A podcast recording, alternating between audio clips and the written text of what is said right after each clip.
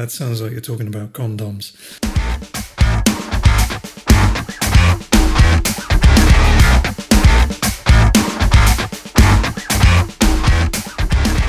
Tesseract podcast number something eight, maybe.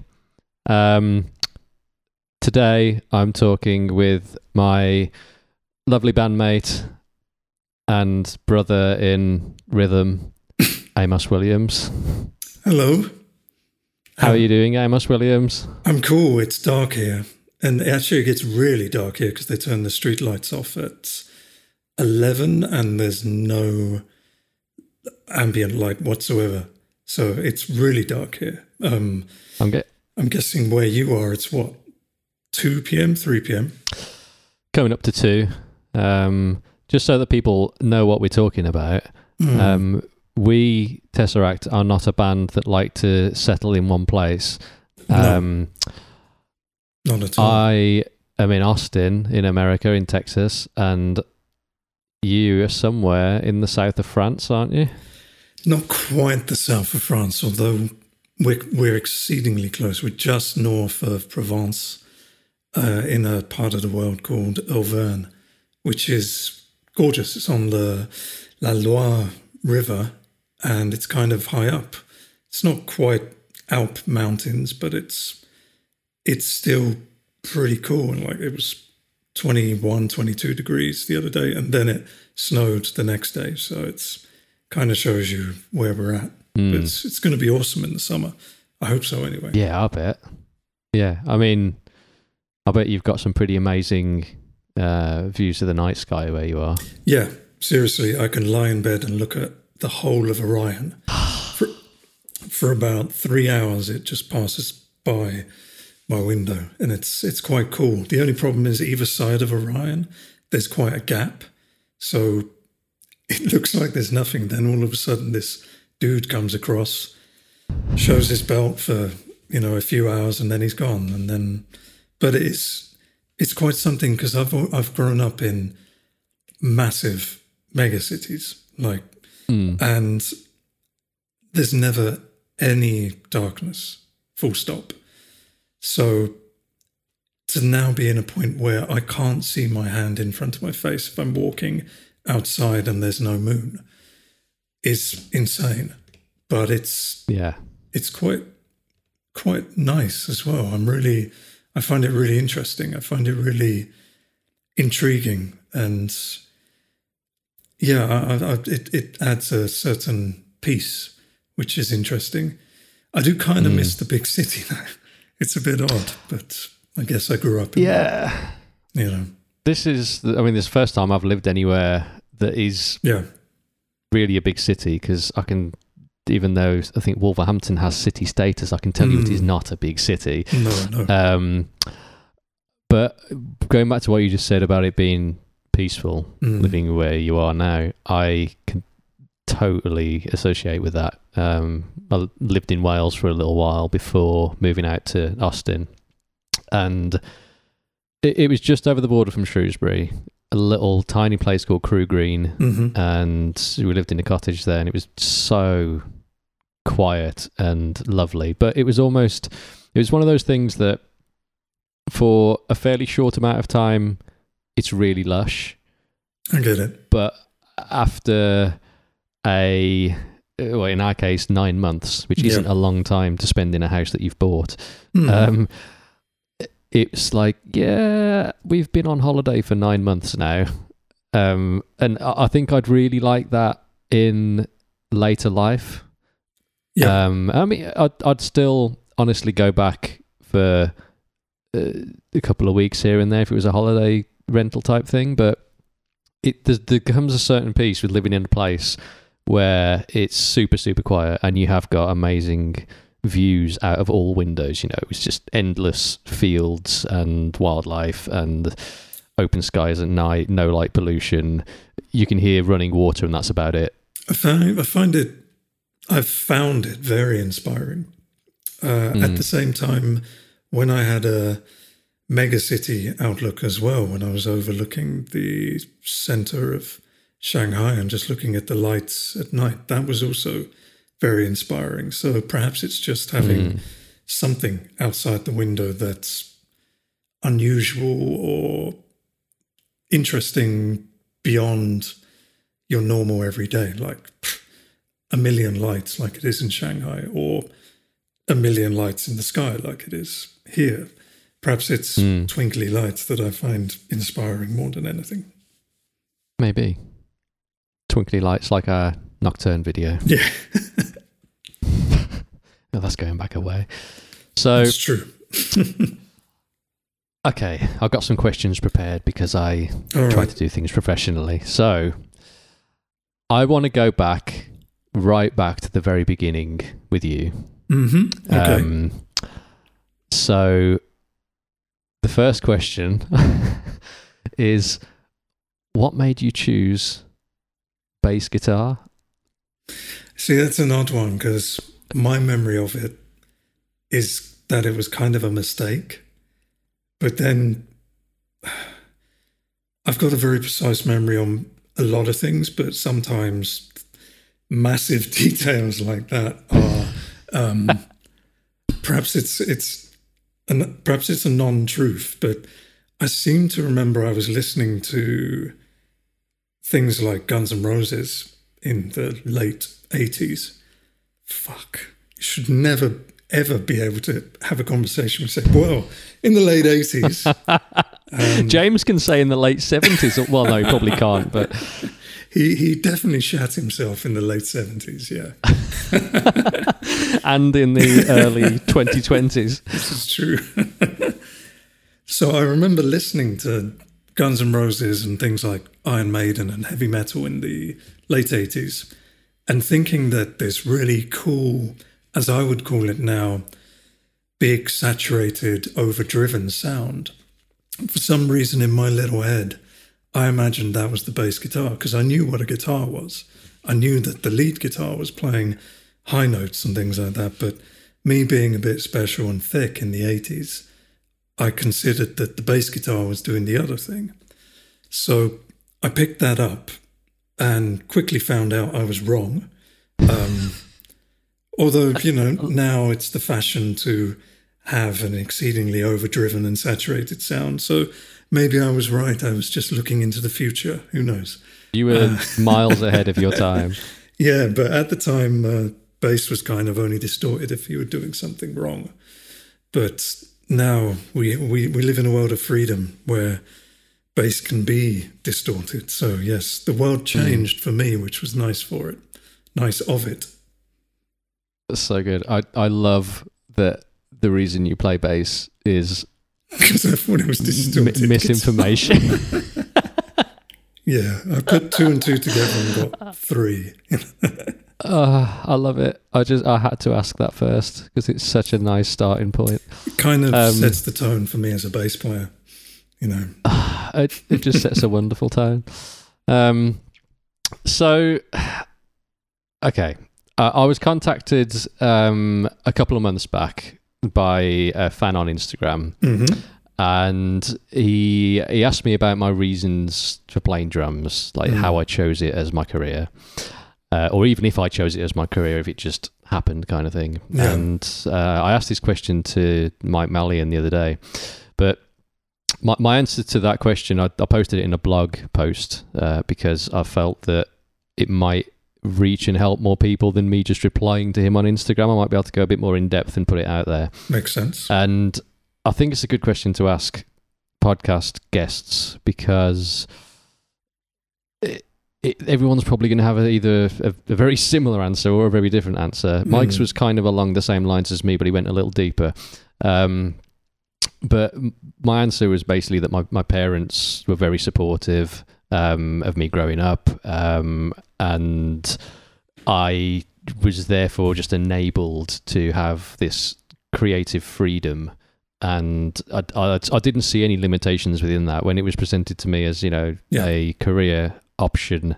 Or it, Mhm. maybe it wasn't even presented to me as a career option. It was more, you can do this if you want.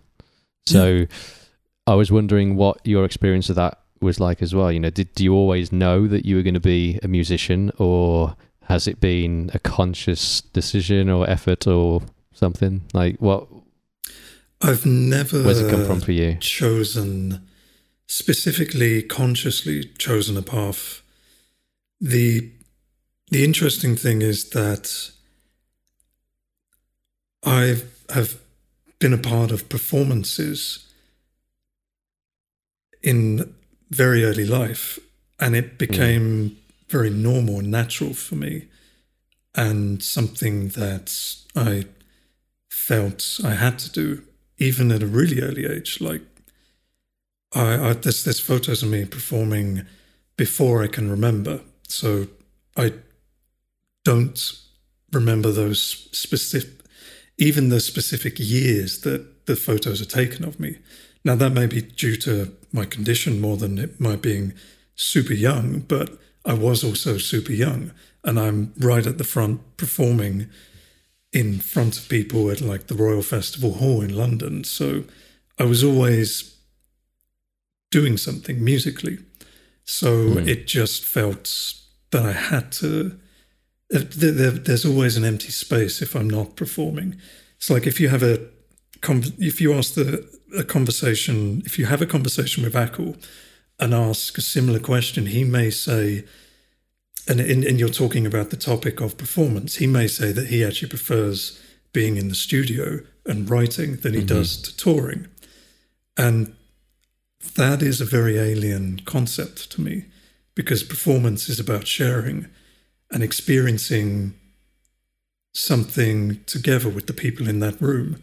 And we're super lucky that we get to have that experience everywhere throughout this world. There's there are very few countries where we don't have an audience that is wanting us to play there.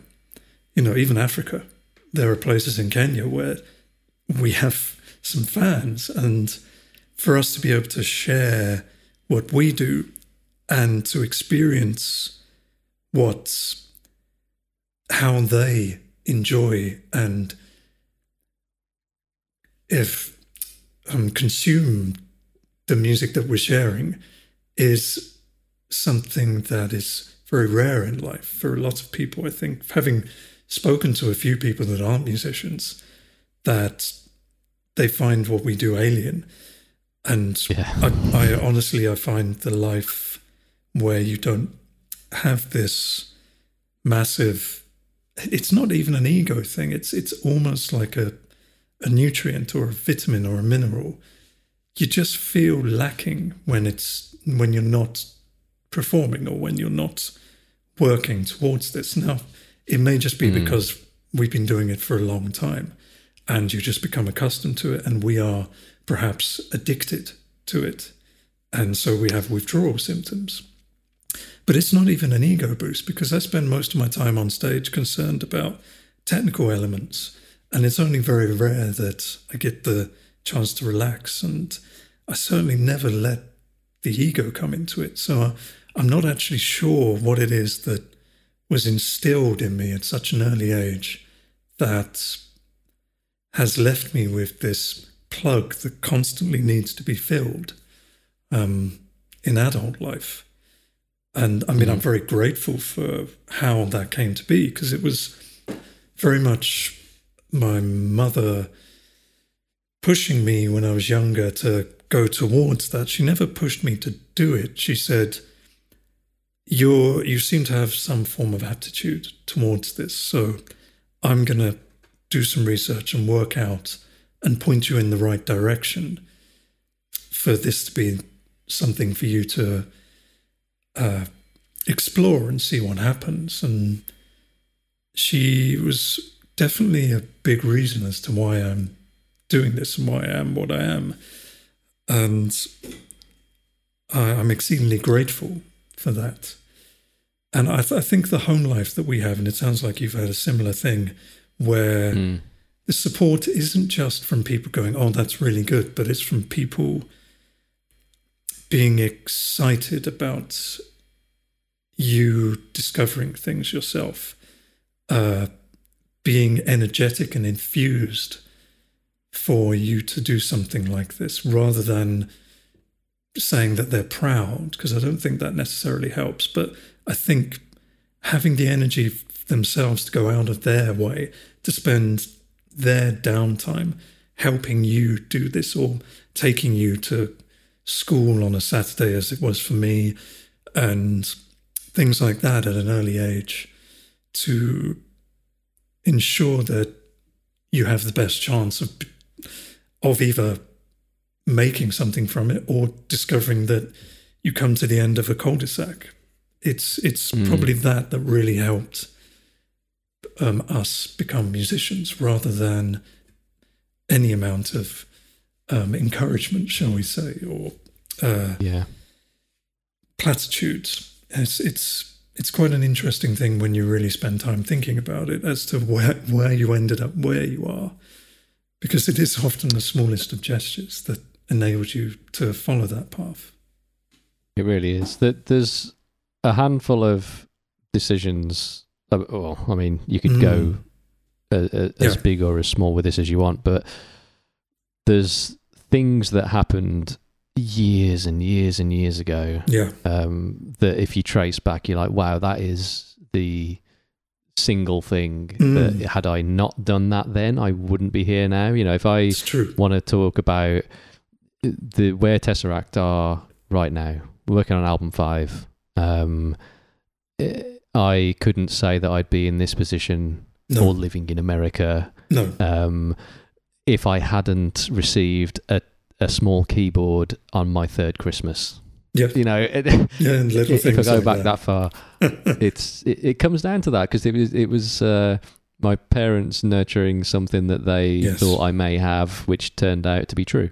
Yeah. Um, and offering kind of endless support. Um, but what I I think it's a lot more difficult if you haven't had that support, and especially I mean we're Yeah. also lucky because the the place we come from enables us, or at the moment at least, um, to fairly easily tour a large, fairly uh, affluent part of the world. yes, and yeah, Um, it's far more difficult for bands in other places to to get out there. even countries like Australia, it's insane how expensive it is for them to get out of Australia, and it's it's fat. It's it's wonderful to think about how, yeah, like you say, how lucky we were that it, it even within the British scene, you can just skip out of Britain and go to France, for example, or you Mm. used to be able to for our the whole of our lives, and that's all we've ever known. And Yeah. some of the even before we had released an album, I think we'd done shows in Holland and Germany, um, Portugal. Portugal, yes, Portugal, eleven or ten and a half years ago, or yeah, something like that. It's it's it's amazing, isn't it? Longer than that. Yeah, that's um. Was that our first? It was Chaos Emergente Festival in Porto or somewhere near Porto. In Yeah, yeah. uh, it, it was a, a long time before one. I want to say that was probably 2008. I think we went to Chaos Emergente. Yes, it was actually because we had just played Bloodstock, like in August, and then I think we in September we went to Portugal. Yeah, wow. I remember feeling like that was the biggest thing ever because it's. I mean, up to that point, it was. You know, we were a a band. I mean, I'd only ever known practice rooms and a couple of small UK shows with any band that I'd ever been in, and all of a sudden, I was in a band that was going to Portugal to play Yeah. a show. It's like, okay, It's great, isn't it? this, yeah, this is good. And then you get get there, and it's a basketball court um, with a stage, but it was great. it was. Yeah, it's it's amazing how uh, there's a thing in that's always, always very. It's it's a widely used phrase, which is in in the uh, financial markets, which is that a, a good trade pays off straight away, and it was odd with Tesseract because it was exactly the same. Our time and our effort that we put in immediately paid off in an international realm for Mm. us. It, it gave back so much immediately, uh, uh, instantly, and we've been kind of chasing that momentum ever since. And I think Mm. that's that's a sign of a a good thing that it was right place, right time, and hopefully we can just continue on the up. Just we, you know, without even having to make a massive leap in any point. Uh, we can just keep focusing upon what we do, how we do it, in a in a way that's sustainable. Because our initial leap was enough to propel us onto the international scene in a way that an awful lot of bands struggle to gra- capture for years in their career. So I, I, I think that's that's quite a fascinating uh, when you do look back and you look at the the position we were in, and that it was almost things like a nascent, burgeoning internet community that created what we do, Mm. uh, gave us the scene, and gave us and bands like Animals as Leaders and Periphery a chance to escape their local communities Mm. And have a. It all happened at a very special time. It did, yeah, yeah. The timing was excellent, and I don't think anybody could have foreseen that. Really, it was just something that Mm. bubbled up. It's great.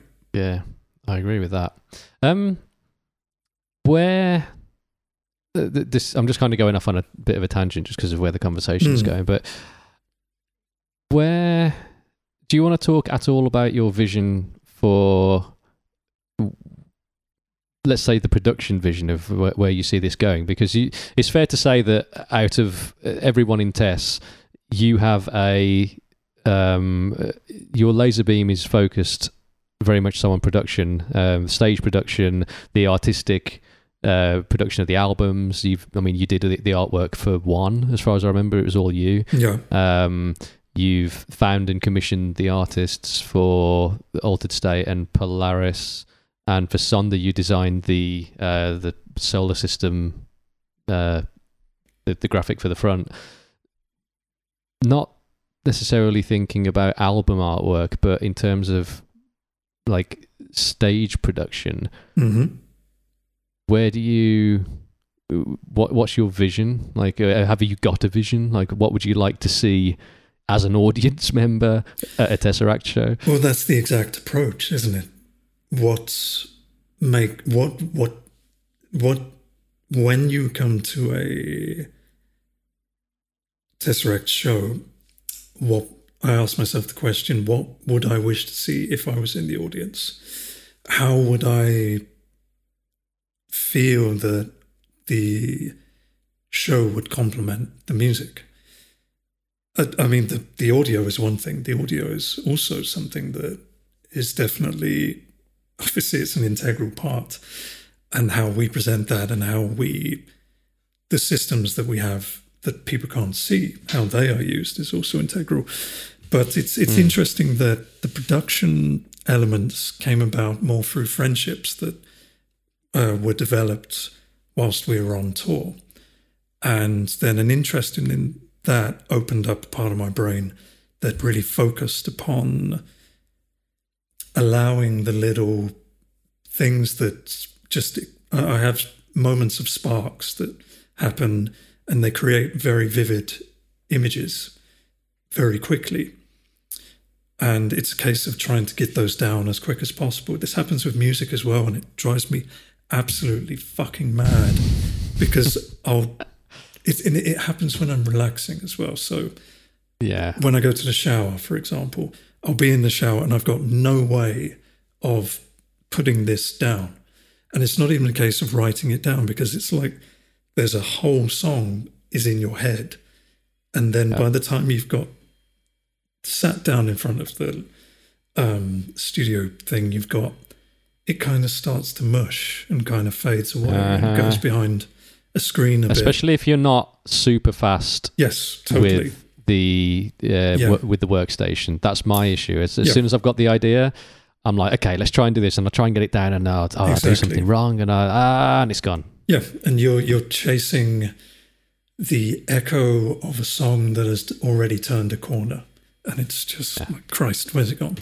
But yeah, the um, the stage show is interesting because I've I've always pushed for us to reach further than we think we can, and for us to aim higher than we feel we should be aiming for, because mm. simply put, we will then even if we don't get there and we drop by about 20, 30% in our evaluation of it, it will still be pretty intense because we're yeah. firing quite high in the first place. I also feel that there's something about the music that uh, it, it lends itself to a show, a theatrical show almost, something that is bigger and greater than what we could do if we were just on stage. I mean, now that I've said that, it sounds a little belittling, but I, I don't mean it like that. I don't mean that. Gig, no, I know what you mean. Gigs aren't interesting, but I feel that after you've performed a certain amount of gigs, you want to really push a different side of yourself. Mm. And it was the friendship with Mike St. Jean of Devin Townsend Project fame that got me interested in working with video. Now, it was one of our first tours in the US, and it was in like the third week of the tour. I spent a night on their bus, and that night was actually spent with me and Mike just chatting, just exploring technology for some reason, because we both realized we were both somewhat geeky and that we found these things interesting. And I was already looking at how we could make our system very small and control everything from a sequencer because that was my educational background. And he was mm. showing me these things that he was doing the same, but with video.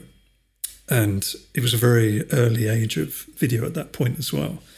And this has just expanded and spiraled out of control. And throughout the years, we've spent pretty much every day just sharing ideas with each other to the point now that these have become the things that we wish to action upon and and visualize things that we will then go, oh my God, that would be awesome if we could pull that off, regardless of whether or not it's artistically has merit. We we mm. almost are getting to the point where we want to do things that are a technical challenge. Like our last, the Sonder production was fairly intriguing. It was about trying, the, the concept was to try and make the show larger than the venue or to and to take away the your memory of the venue and replace it with the memory of Tesseract. So the boundaries of the venue disappear. And I think in many respects we did that because mm. speaking to people audience members, they've said, I've never seen this venue look like that, or I've never, I couldn't imagine that you could have done that with the space that you had. Yeah. And now it, we. It's an odd. Yeah. Sorry, I was just going to say it's an odd thing being our side of this as well mm. when you're on stage because I've seen videos and images of of the shows. Yeah. Uh, that appear on Instagram or wherever the next day, and you're like, "Wow, that looks great." Yeah and then and especially the festivals that we did last summer with the uh, the contrasting backdrop, that kind of trippy exactly, looking thing. Yeah, yeah. It, it it just looks fantastic. But from our side, it it looks the same. You're, you're does, either yeah. you're, you're, blind blinded occasionally by a light. Um, it it's a very odd thing, but I'd love for there to be some interaction with things on stage.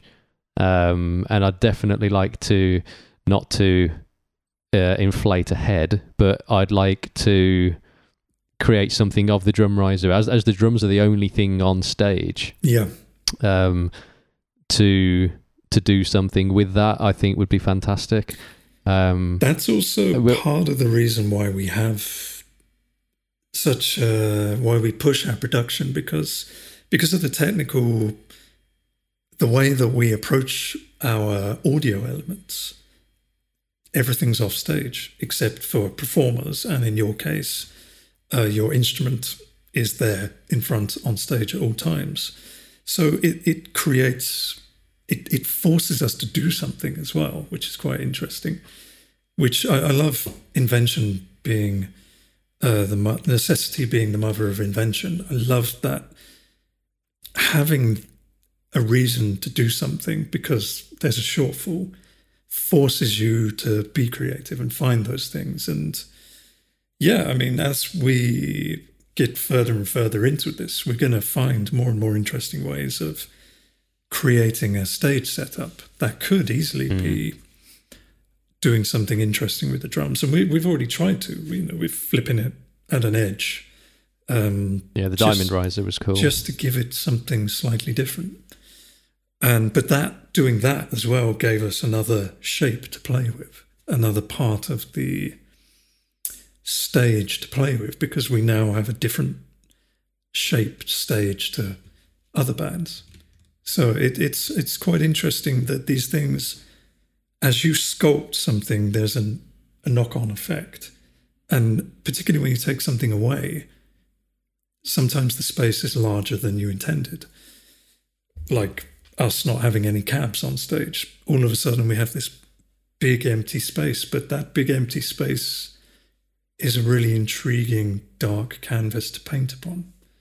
And mm-hmm. I, I, love it. I love having that space. It makes our show look bigger in a weirdly yeah. um, counterintuitive way, especially on a performance on an outdoor stage in the middle of the day it's really weird. Like if you, if you get the backdrop right, all of a sudden you look bigger than the band that had an inflatable um, skeleton Tank. on, yeah, or something like that. Yeah.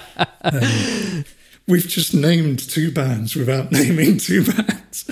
No, I, I, really wasn't shit talking about them. I was just I found it interesting. it was crazy. I mean, some of the production that these bands take out.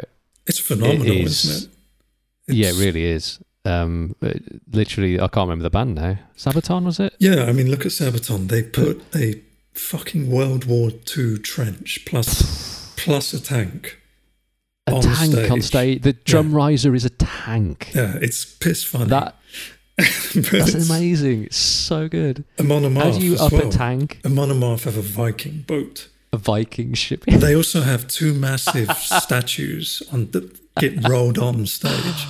That's amazing. Uh, I mean, it's kind of funny, but I want to do something like that. I want it to be a theatre show. If you ever go to yeah. the West End in London or even, say, Broadway in New York, and you see a show that has some form of animatronics or something, it's incredible. And in fact, there's one particular effect. There's a, a you've heard of the show Wicked. There's this mm. um, incredible lighting effect that they do where they spray water. So there's like a mist above the stage, and they fire a projector into that, and it's magic. It's absolute magic. And hmm. for a good five minutes, I had no idea what they were doing, and then kind of figured it out. But I would love to do stuff like that, you know, because that's we could then create holograms. So yeah, that that'd be huge. Yeah, it's just incredible, really cool. one day. Yeah, money. money. Yeah, if anyone's listening to this that is rich, um, we can definitely make use of your money. Yes. and you'll get, get guest list for life, and we'll send you a couple of free t-shirts. There you go. so, um, okay. Something that I like to tell me, uh, sorry, something I like to tell people who um, ask me for advice when they're starting a band. So they're right at the start, mm. or maybe they've just come out of a band and, or you know, it wasn't working for them or whatever. Yeah, um, is that the world is a very small place, and this the more that we, or my experience of it, the more that we've toured and seen these places and made friends in all of these places, um, you're only ever basically an in-flight meal and a couple of movies away from a, a, tour or seeing your friends on the other side of the world. You know, it, it really does shrink the world. Um, is there anything that you'd say to any creative person, whether it's a artist or someone trying to start a band that's that's at the start of their path really? Or m- maybe actually designing it for for the musician you know someone that's Yeah. looking to start a new project. What advice if any would you give to someone at that stage Never chase a scene, if that makes sense. Don't try to be. Well, this is a weird one because you should always, especially with music, you should do what you enjoy. And if what you enjoy is embracing a particular scene of music, fantastic. That's really cool.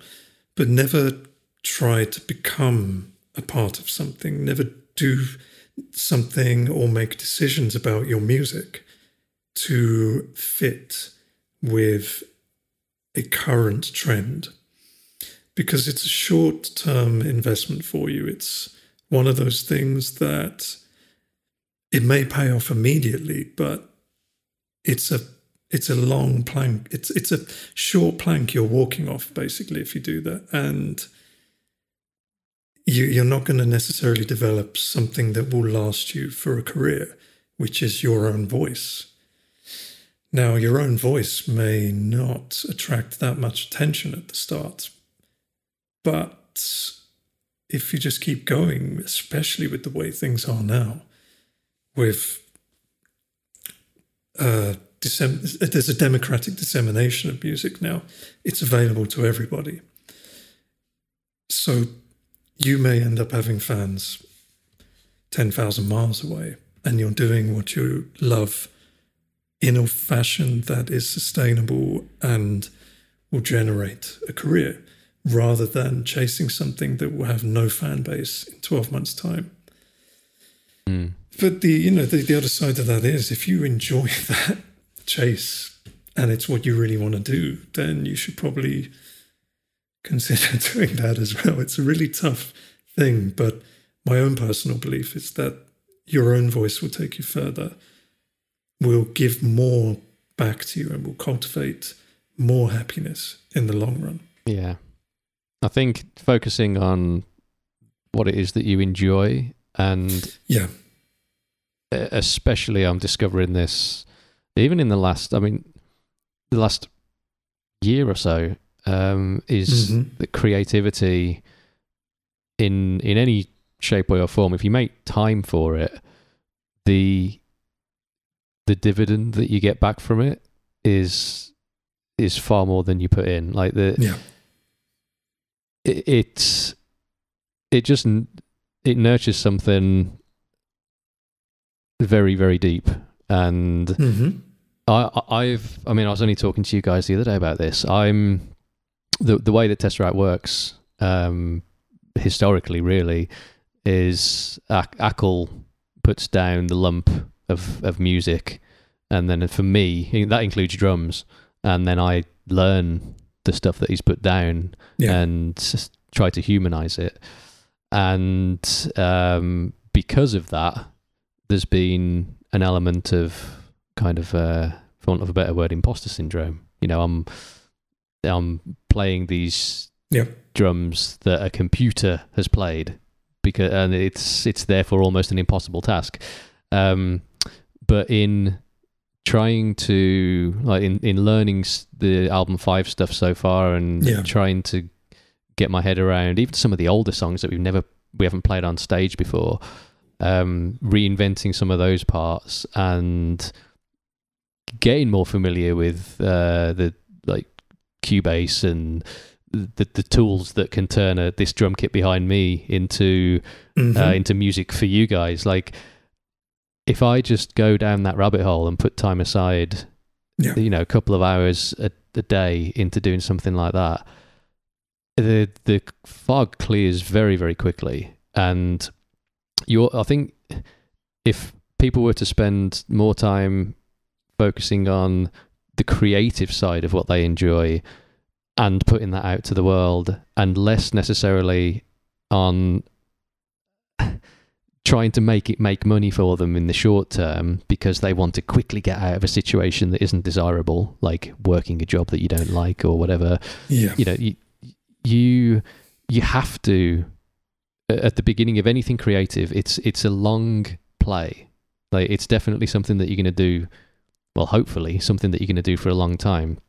And in our case, in our case, it's something that we have been doing for a long time. You know, Tesseract's coming up on how many years now? Like thirteen years together, I think. Yeah, yeah. Um, it, it fe- uh, actually, I, I think it's fifteen, which is fucked. And we started doing shows in two thousand and seven, I think. Yeah. Yeah. And wow. with, you know, without being uh, flippant or without being too cliche, it has flown by. It's and it's intriguing that, that, that this journey did kind of start with us all doing things that we liked, and then we hit this Mm. bump where we did kind of chase things a little, Hmm. and I feel that Probably because it was all very new and it seemed Yeah, like, oh wow, this is a huge opportunity. yeah, Um, yeah. Well, I guess guess we I- wanted to be a part of what our peers and friends were doing as well. Yeah, it's um certainly the we, the bands that we wanted to emulate were doing things that aren't naturally what we do, which is intriguing. Uh, the things that we do really well are surprisingly uncool, but they're very they're very rewa- rewarding and they're very detailed and deep, and it's yeah, it's it's. I wish we'd listened to the the uncool dude at the back of the room sometimes who's going, "That's really interesting," you know. It doesn't matter. That's a really it's- bad way to talk about our sound engineer. you know, it's um, don't don't worry about whether or not the crowd are slam dancing, as the kids say. It's you know, you just go for it. Just en- Yeah. enjoy that Like a- introverted, introspected music that you're playing because it's it's going to take you a lot you. further. Yeah, Yeah, and that's kind of I mean, we we talk about this. You know, after uh, after pretty much every show, there's always a a bit of a debrief once people have got bored checking their phones.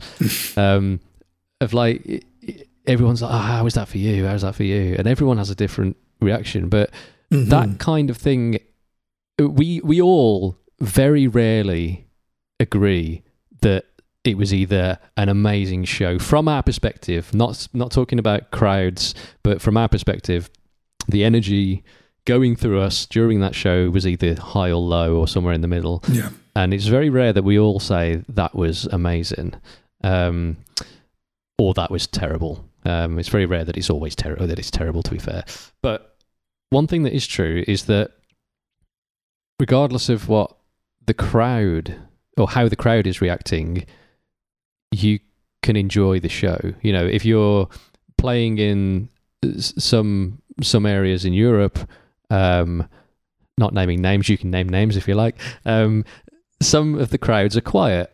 Yeah. You know, some some some of them like to stand there Belgium. and witness the Belgium. There you go. Yeah, They like to witness the show. But the thing is, it's it's odd at our level with our type of music. So you know, it, it's it's it's funny. You can't cat, you can't just broad broad stroke a whole country because it's Like we just did. yeah. Um, it's it's we should probably expect that the thing that we loved about performing when we were younger, which was having a crazy wild crowd, is not the thing that our crowds probably are now. Now they definitely are in some countries, but for example, in Belgium, they're normally quite nuts. It's just the people hmm. that want to see us. They want to enjoy the show in their way, and then they'll clap hmm. after and really come up to you and say that it was the most incredible thing ever. It's just that they don't lose their shit in the pit. You know? Yeah, So- that's that's. I mean, that's really it. I, I went to um, see Periphery and Plini Yeah. when they came through Austin the other week, Yeah. and it was at uh, at Emo's. awesome. They've played there a couple of times. Yeah. Really good venue. Um, they've done some more with the acoustics in there. Like there's really cool stuff for either side of the stage now. Um, and I mean, the energy's high throughout most of the show, especially Periphery's performance, as you might imagine Definitely, yeah. and but the the section of the crowd that are doing the uh, like Yeah, you yeah. know the crazy energetic stuff.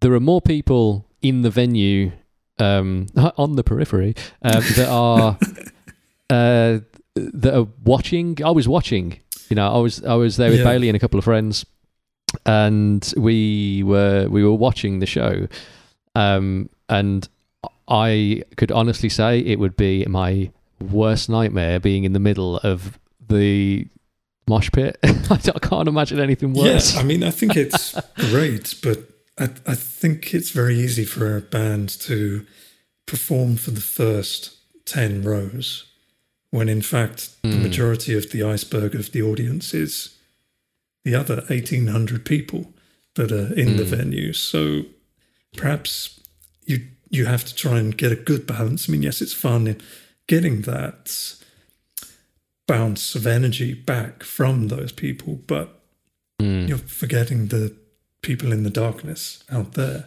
Yeah. You know, the the majority of the audience have come to see something different, uh, to watch Mm. something, to listen to something, and become, in our case, become a transcendental goat and trip out whilst listening to our music. It's- if you're that I'd love to be a transcendental goat. if you're that person in the audience that zones out completely, I promise you, we will all notice you and we will all talk about you after.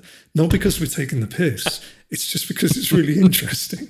I find it really fascinating that you've got this super loud music. I mean, obviously, we try wherever possible to make things sound good, but it's still pretty loud and you're just zoning out and you're just, you look like you're um, off your face, and it, it's amazing. Maybe they are off their face. True, perhaps There's a good are. chance Yeah. that people that are the goat are they, they've taken something to uh, to open the goat gate at the uh, start of the show.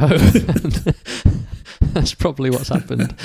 Um, but I mean, there are there's a mixed reaction, or there are mixed reactions from the crowd during the show. I mean, there'll be um, people cry, which yeah, is it's hard to under, not understand, but it's, it's difficult, isn't it? Because you don't know what, how to react in many cases. Um, yeah. So it is. I think Yeah. Maybe I mean maybe it is just an accumulation of the things we were talking about earlier. I mean the we we've been very fortunate to work with very talented sound engineers Yeah. um, who managed to get even you know the places that haven't got top notch PAs to sound pretty good. I mean, there's very few of those these days, but they they do still manage to make the best of the situation with the PA systems, um, and then add that or combine that with the lighting design that we've had uh, and the music, and it's probably quite a decent experience for folks that maybe don't go to shows like this very often. I hope so, and I, Uh, I hope we can keep pushing that envelope so people walk away from it and go, I didn't even think that was possible. That's really cool.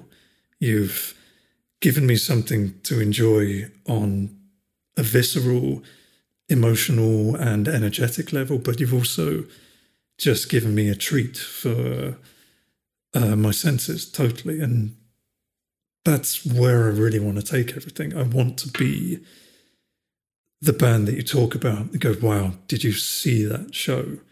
Simply for the Yeah. reason of it's, it feels like an artistic achievement. And like I was talking about earlier, the technical achievement of actually pulling that off is very rewarding. And it, it you realize that hard work pays off. The Yeah. Method behind it and the discipline to create that show over and over again is something to aspire to for me personally. Hmm. I like that. I also like that we've got a brand new T-shirt design, the Transcendental Goat, which you'll be able to pick up very soon, I'm sure, on Tesseract's merch store. Um, what would you consider to be the most difficult aspect of doing this? It can be anything. There, there, um, financially, it can be quite difficult from a point of view of instability. It can be very hard for a lot of musicians at our level to balance everything and to experience a normal life with a family. I, I, I think that could be one of the hardest things. Another thing is also realizing that your life is not everybody else's life, and it can be quite hard to slot yourself back in to a, a life when you're off tour. I see a lot mm. of our friends struggling with the effects of this, so they they end up mentally a little frayed. They suffer from depression when they're off tour, and it can be quite hard not being able to help them in any more fashion than just saying, "Hey, are you okay?" Um, yeah, the thing's shit today, and that's sometimes being those three little grey dots on uh, Messenger are really important for people when you're actually typing back. Uh, yeah. When somebody's said something to you, um, or even in just on WhatsApp, whatever. Just being a, a voiceless set of photons uh, seem to really help people. So I think, I think perhaps the instability of finances and general mental well-being are probably the toughest things to deal with. Yeah, that's it's interesting that you've gone there because that's literally the next kind of the question that I'd got mm. after this. Um, because I, I agree completely with what you just said. By the way, that that your your answer would have mirrored mine, but I'd have probably said it less eloquently. Um, I the the financial instability is the big one because you you yeah. never really know what's going to happen. Like even when we're, we're given a yeah yeah we're given a projection at the beginning of something, and it can be vastly up or vastly down at the end and there's no way of doing that until you've you've spent those one, two, three months away doing it. Mm. Um, it, it, which in the meantime, you know, you you're fully in this thing. You, you're not. You can't really juggle. I mean, we've tried. I mean, James does it very well with his business, and I've I've tried to do it before, but um, doing something on tour that isn't the tour doesn't enable you any time to recover. No. So it's it's a very difficult thing to try and uh, spin all these plates. Um, it's something that I've I've discussed on the podcast before, but the importance of um, like physical and mental health on the road uh, and off the road. It's not exclusive to that, but that's become something in the last couple of years for me, which is so much more important than it's ever been at any other point in my life. Um, I can't really tell you why. It's just crept up on me in the last couple of years, and I I have to do things like meditation and some kind of light exercise and some kind of creative thing and reading. There's all these things that I do now which help to get you know just get through that and uh, clear the fog, for want of a better word. Um, is there? Can you speak to that at all? Is there anything, any solutions that you've found, or any? Oh, sorry. Wow, Siri just told me that she speaks any languages. That's good. thanks, thanks, Siri. That's that's awesome. Nice. Thanks for jumping in. Um, but yeah, is there anything, uh, any rituals that you have on or off the road that help you? Anything that you enjoy that takes you out of the moment if you're feeling particularly shit? Um, on tour, I have to create one element of routine because everything else is not routine. Now, often that'll be me and quite often somebody who's not in the band uh, will go off and find somewhere for coffee. And mm. the, the process of doing that allows you to escape the the chaos for even half an hour and you be, and it, you become very focused just on that. Um, it also has mean means that you see a little bit of where you are because it's quite peculiar to get off the bus, turn up at a venue, and that's all you see. There are mm. so many cities around this world that I've been to, but I've never experienced. Yeah. Uh, so it's really nice to, even if it means you get out of bed before you feel ready, which is every day for me. I'll be up like two hours before everybody else, and we'll go somewhere for coffee, like myself and uh, Mike, for example, uh, uh, often LD, or when Aidan was with us, we'd go out and find coffee, or uh, like our tour manager recently, and it's really an essential part of decompressing before you then throw yeah. yourself in and just focused very very focused on everything throughout the day working. It's it's essential to have that especially time off the bus or time mm, away from the airport. yeah time or, off the bus. Yeah just the only thing you want is a tour bus. When you when you're a band yep. that is traveling around in cars and vans that yeah. smell of the last band that was in them. Mm-hmm. Um, you're like, oh man, I want a bus. And then when yeah. you've got a bus, I mean, yes, you, you want the bus as your. I need to not be in this venue for a little while, yeah. um, and it's raining outside, and I can sleep on this thing. This is nice. Um, but getting off that bus in the morning, um, you're, you're dead right. That is so good for you to not be on that bus. Um, yeah, it is odd though. Those the the thing that you think is like because getting a bus for me was like uh, uh, it was a huge stage in our career. I felt like you know when you when you bus touring, that's massive, and then kind of like the rest of it, it all feels like um like the childhood dream for want of a better word. When when one of these things happens, you've immediately ticked this box. Yeah. Which which once you've done makes no difference. You know what I mean? It, it doesn't make you feel a different way once you've done it. You you're no no you you're no different before and afterwards. You you're just continuing and that's I don't know. I guess that's what that's one of the things that I kind of have.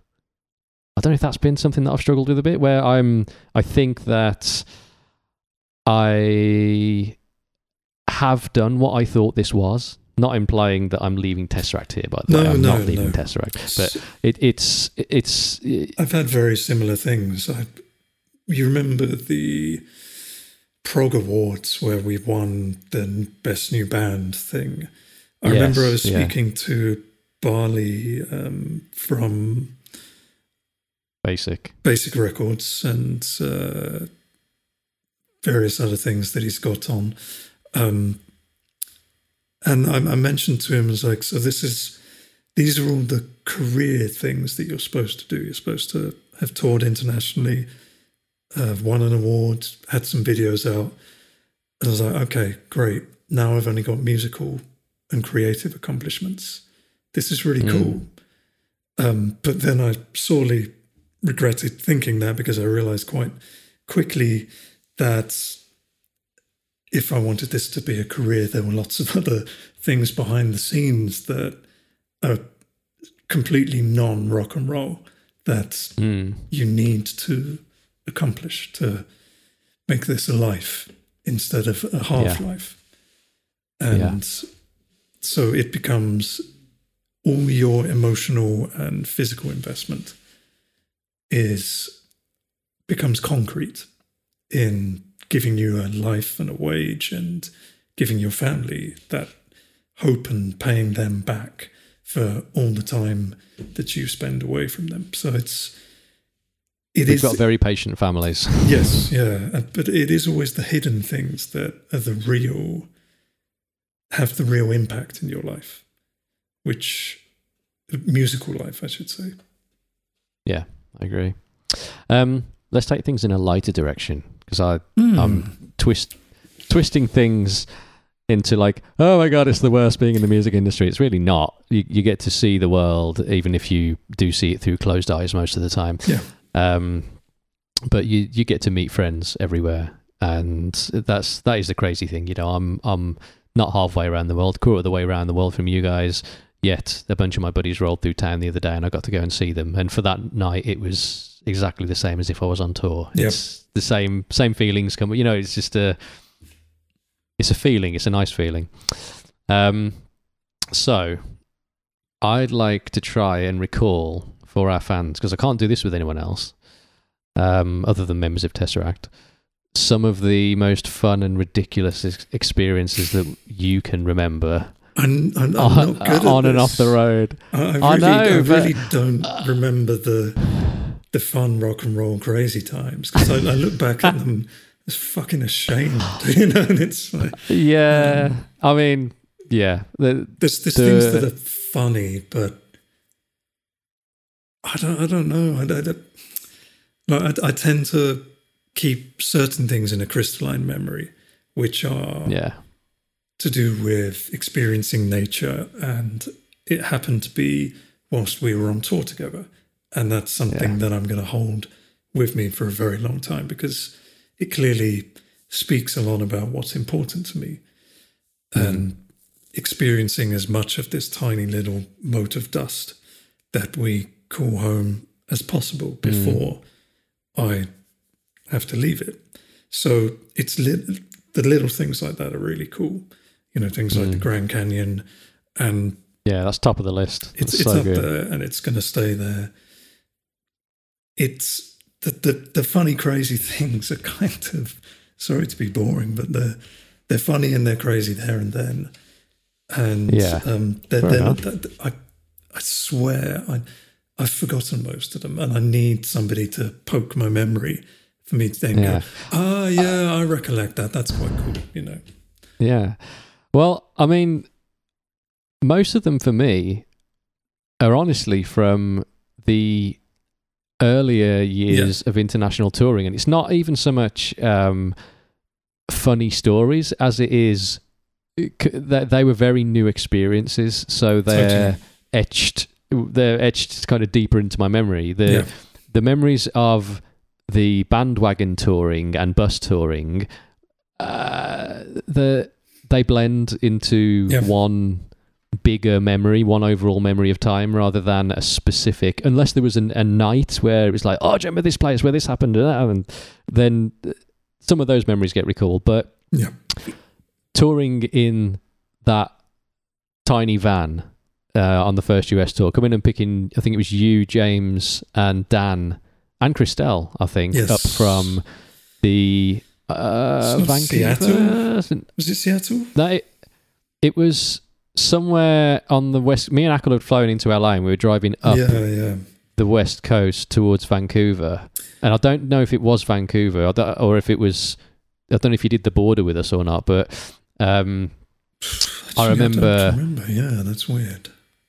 like that tour just piling into Some great a single times. Motel Six, Yeah. uh, having to line up like Well, that was brilliant. Though. That was, I think, that was Washington, and we actually stood in a line. How do you convince somebody that you're one person? and there were six of us. We got the one key, and then all kind of fanned out like the many arms Yeah. of Shiva, and it was just like, what the hell? It was just. It's the only way though. there was like I think we were on we were getting like hundred and fifty dollars a night or something. Yeah. And it's like try and make this tour work. So we're going to get the cheapest motel we can because we're not sleeping in this van. No. And literally to do that, we'd get one room. And I mean, but th- those memories for me, I've got li- literal memories of like pumping up airbeds Oh, on yeah. motel floors, fun. and it's oh, But, it's a element of camaraderie. It's trench. yeah, um, the community spirit bonding as you're going through hardship, but you're Yeah. all experiencing it together, and again overcoming what cons- what we saw as unsurmountable odds at the time, which was Mm. driving across a continent. But then now Yeah. that is every day, you know. It's Although we're not driving. no, well, this is the good thing. Yeah, that, that was although it was an experience. I mean, we drove ourselves three times. We did um, Yeah. first tour with Devin Townsend, second tour was Protest, which was a much longer tour. It was like eight weeks, yes, that was nuts. um, and then uh, the Between the Buried and Me tour, we were in an RV, yeah. and I, I mean, all of those are amazing experiences, and I'll I'll hold them close forever. Yeah. But now we're in a bandwagon. We obviously don't drive ourselves. So the the one thing though with not driving yourself is you miss out on a lot of the amazing scenic yes, drives. especially You know, when when you're in the country like the US, where between Yeah. cities is phenomenal. It's a yeah, or it can be yes, yeah, the drive from uh, Austin to North Carolina at Christmas was a little bit drab. it was, it was a lot of uh, what about all the barbecue and spots Cracker you could have Barrels and- joined when stopped on on routes? You know, tell you what, there's there's some there's some funny looking places and some very questionable billboards on that drive. yeah. I love it when you come Ah. out of Florida and enter Georgia, and billboards are just fucking nuts. You know, it's just yeah. like, okay, one eight hundred Jesus. All right then, let's go for that one. Yep. Let's give Jesus a call. But I've got I've just got a lot of fun memories of those early years Yeah. and a lot of very crystal clear images of for sure. very drunken band members and including myself. I mean the ones of myself were a little bit more blurry, but um yeah. Okay. Well I do a little bit of a quick fire round during these podcasts because Okay. I think it's fun.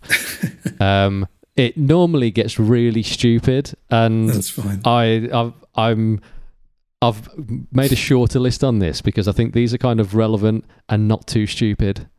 Cool. Sounds good. So, and you can go into detail. They don't have to be one-word answers. So here we go. What is your dream tour? Alive or dead? Well, it's quite funny because I had two conversations at the in, going on in my head. Um, the one one voice was talking about the bands that I wanted to tour with, and the other voice was talking about it being financially successful, which is I- I- um, Imagine that finances aren't a part of it, and that we have Okay. uh, a, a money tree. Yeah, I mean, to be honest, it would be going on tour with bands that I grew up listening to, I think. And I, I think mainly because I don't get out to see what's going on at the moment. So the you know, the most contemporary band that's impressed me recently would be Gojira. And Mm. I can't say that I've seen many other bands at the moment. So I'm, I'm that's the cool thing about festivals, by the way, because you, you get to see some other cool bands. In terms of what would be a great bill, you know, it's it's surprising. I'd, I'd like to go out with some pop bands and some. I, I would love to have been on tour with Prince, for example. That would have been hmm. amazing. Uh, but also, you know, bands like Deftones would be amazing. I'd just enjoy it every night. I'd enjoy watching the music every night. That was Mm. something that was great about that Devin Townsend tour. I enjoyed watching Devin every night. It was something new. Then Yeah. He's a different comedian every night, Yeah. which is amazing. it's it's fun to be that entertained by your work. It's it's intriguing. So yeah, I'd, I'd love to go out with, say, Tool, Deftones, Rammstein, Prince. Um, yeah, maybe Meshuggah as well because they're fun every night. I'm trying. I'm trying to I- think. I could of- watch them every night. yeah, it would be cool. Um, maybe somebody like Bjork as well, though, because the stage show is Oh, yeah. incredible. And it would be a batshit festival tour, but it would be fun for me. And we'd be on first, so we could then relax and enjoy everybody else. Yeah. Good answer. Shanghai or Hitchin? Shanghai. Primitivo or Chateau Neuf du Pape? Primitivo. Geuze Boon Mariage Parfait or Rodenbach Grand Cru? Probably Rodenbach because it's a more chilled drink. Mariage Parfait is you you can't do it all night. Well, I can't anymore. It's you just it fucks you up. so let's um, let's go for the um, Rodenbach Grand Cru. It's basically champagne. That's why That's it's true. messed up stuff. Four strings or five strings? I kind of like four at the moment. I'm really enjoying four strings. They're kind of cool. Um, if I had to choose four, Okay. What's your bass at the moment that you're playing? yeah, it's an interesting one. Um, I've been uh, working with um, company, and we've been designing something new, Mm. which is interesting. Or I've, I've been speaking with them, and it's it's a prototype, and I, yeah, we'll see how that comes out. Um, I'm, Okay. I'm not. I'm kind of committed to it because I enjoy playing the other things that I've got from them, but at the same time, I'm not committing to it until there's a prototype finished. Um, That's fair enough. It's more for them as well. They want to get it right. Uh, but I'm I'm having the most fun playing out old music with these uh, with these bases. It's really cool, really exciting Mm. for me to sit down and to walk away from a practice session with a big smile on my face. Yeah, that's nice. I like that. I've, I've been really enjoying. Um, Mm, must Been have been jamming awesome Lament. with the uh, V kit. oh man, it's it's fantastic. The my experience of electronic kits before Yeah, a couple of years ago. Um, I, I got to try a Roland TD25 hmm during a session that I did with Tune Track, and uh, that was great. yeah, You know, I was like, wow, this is okay. This is leagues ahead of the the things that I'd played in the past. Um, which was, I think, it was a very, very old Roland or Yamaha kit that I had Yeah, yeah. years and years and years ago, basically to learn the Tesseract stuff back in the day. Um, and I have been fortunate that Roland wanted to work with me, so they've given me a nice deal on this kit behind me, which is a TD50 KV, which is kind of their flagship kit, and it's it's just a beast. Um, it's awesome. it, it's it's the closest I've come to um, acoustic kit, the feel of an acoustic kit, and I think that's mainly due to the things being a bit more of a realistic size, for want of a better word, because like the, Yeah. the the snare's fourteen inches. You know, that's a snare. That's my snare. Yeah. Um, it the toms are ten and twelve inches.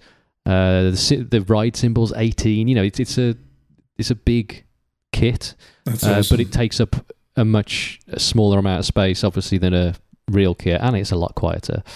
Um, but it's enabling me to play stuff into the computer, do live streams.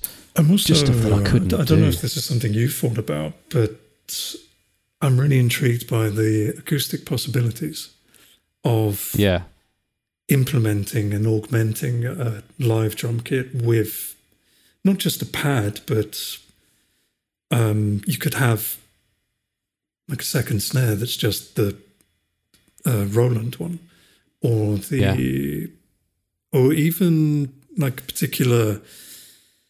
If if we have samples that we know work well, like sounds, into, like you're not just triggering a Hmm. sample, but actually playing a pattern. Um, you Yeah. know, we could have one or two pads. I'm just really interested in the concept of having extra, well, augmenting the drum kit. yeah. Roland would love that as well. Um, when when I first started talking to them, Yeah. the one of the main areas of conversation was around um, hybrid Yes, kits. that's so you know, people exactly use a bit of word, yeah. both. Hybrid, yeah. Um, I, I'd honestly need to work with the rest of you guys, probably specifically you, really, to to um, visualize and realize the uh, the application of it because the way that it's always worked for me is acoustic drums and tesseract, and my my Hmm. My knowledge of the tech side of things is limited. You know, I, I've not really dug down that rabbit hole very far, um, which has caused me months worth of technical issues with trying to do live streams. Yeah, totally. But um, I'd I'd be up for trying to realize a way of using this. It'd be fantastic to use both live. Um, might need a drum tech if we're going to start doing that kind of stuff. Need one anyway. conversation.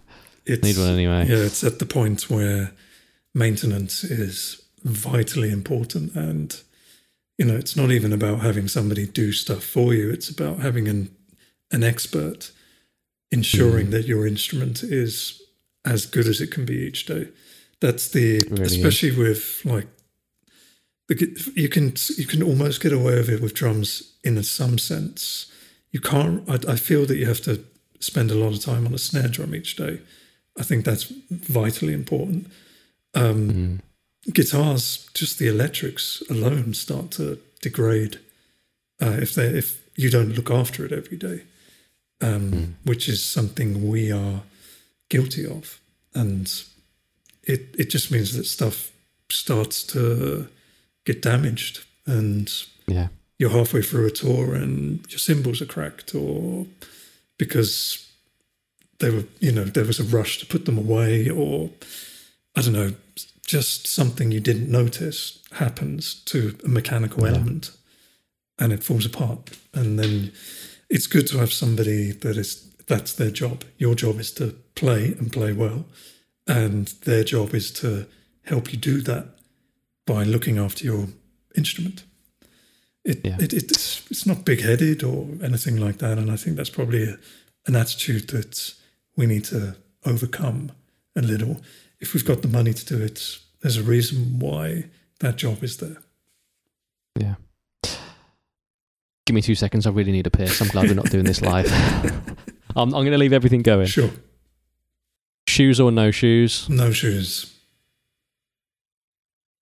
Any reason? I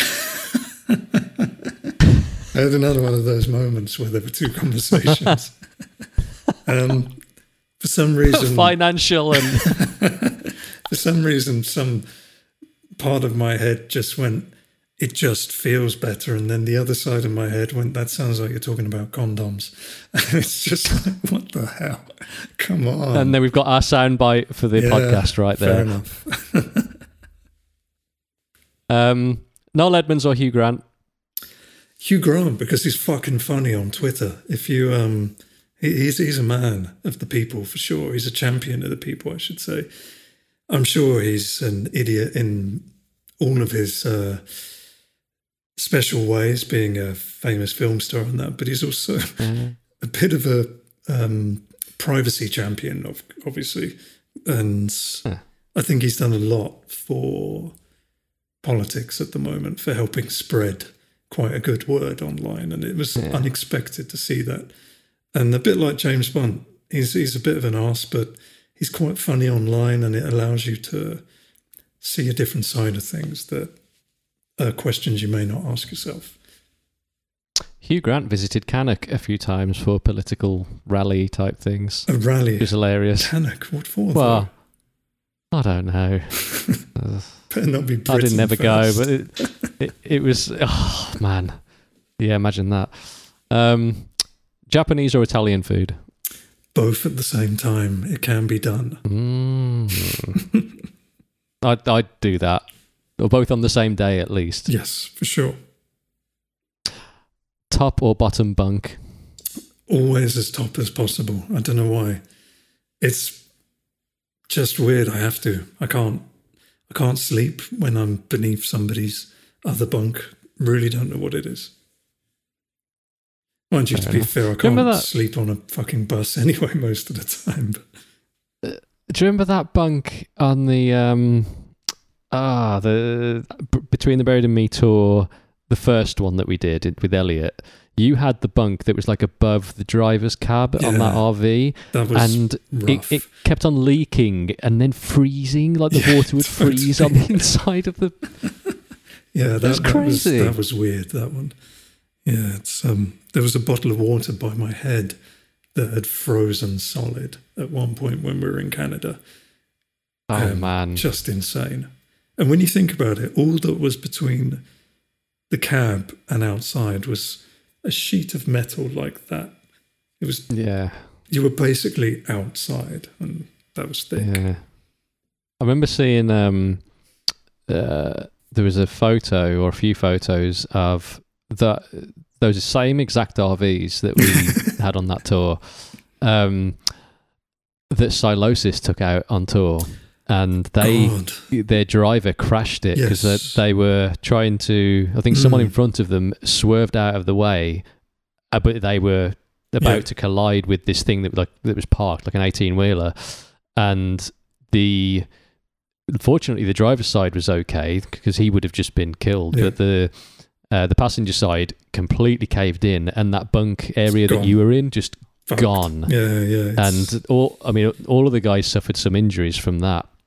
Um, but yeah, that's that's not not a concern sometimes on tour, but I think the drivers that we uh, work with now, or the companies that we work with now, um, I've got way more confidence yes, in. yeah, I go to sleep rather than waking up airborne, worried that I'm like yeah. Going off the edge of a bridge somewhere. Um, Neve or SSL?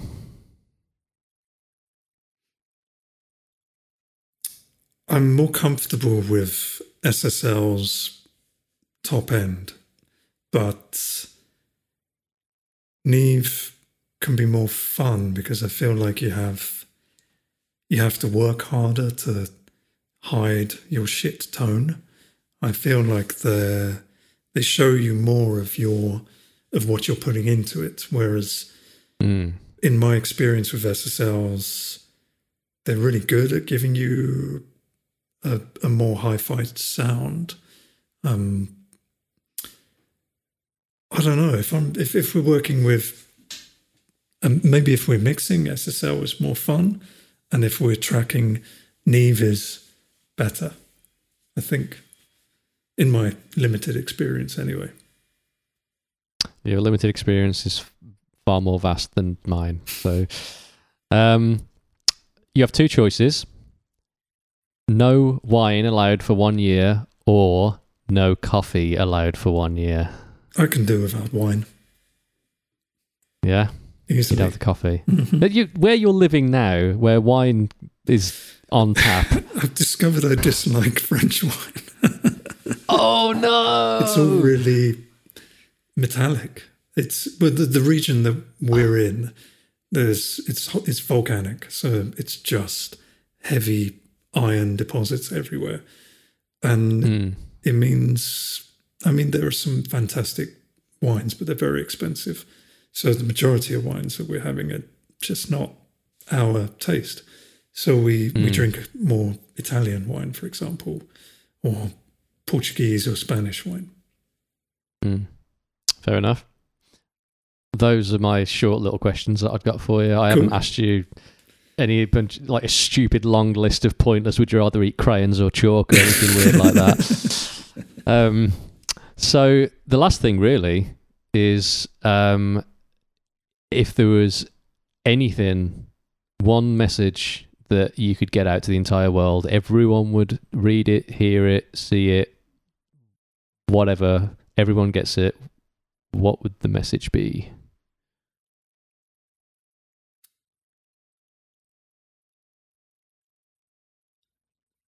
I've discovered or I've found that it's far more successful and interesting to not dwell upon what people do, but why they do it. Or what people say, but why they're saying it. Uh, to sum it up, I think there'll be somebody smart from the past probably said something like, um, I've, actually, that's a thread I can't even think about. I can't remember. I, I had a quote on the tip of my tongue, but it's um, it's decided to disappear in the black hole of my brain at the moment. So yeah, Happens with me all the time. don't focus on what, but why. It's fair enough. Very controlled. I like it. That's your answer. That's your answer. It's a nice one. Um, okay. Well, before I go and carry on with my day and you carry on with your evening, what's little is left of it, Mm. is there anything else that you'd like to share? Uh, any words that might help people along their path or anything you'd like to promote or mention Um, at all? No, just thank you for everybody's attention and enthusiasm for not just what I do, but what um, myself and my family have been doing, which is fantastic. I'm really, it's very encouraging to know that the hard work means. It, it's not even that it means something deep to people, that it just entertains people. That it's really cool that that is a thing for other people in their life that the the noise that we make and the art that we make is of interest to other people is amazing so thank you for that that's i will always be eternally grateful for that and i can't wait to make some more noise and draw some more scribbles and hopefully they will be as interesting and will mean as much to you as they did to me when I was creating them or when I was a part of the creation process. That's great. I like that a lot. Cool. Well, brother, Yeah, mon frere, um, uh, thank you for joining me. It's fine. Um, man. It's a pleasure. Should um, work out more things like this. They're good fun. Yeah, I, I enjoy doing these. It's a nice little, um, nice little break in my day to do something kind of creative. Just catching up with people because we we catch up all the time in the Tesseract Facebook conversation, but we very rarely get on No, actual calls, video calls with each other, and look at each other's beautiful faces when we're not on tour. So Cool, Right. Well, um, enjoy Texas. I, I hope everything's safe and sound over there. Um, it's, Yeah. There's some crazy shit going on about a thousand miles north of you at the moment with tornadoes and that. But yeah, I saw that. I think I think you're nice and safe in Texas, actually, especially where you are in Austin. Yeah. I think it's quite sheltered. So yeah, um, should be all right. Yeah, I mean, keep safe. Cool. Well, I'll see you in on on on the American continent soon in a couple of weeks. Au revoir. Mm. Au revoir indeed.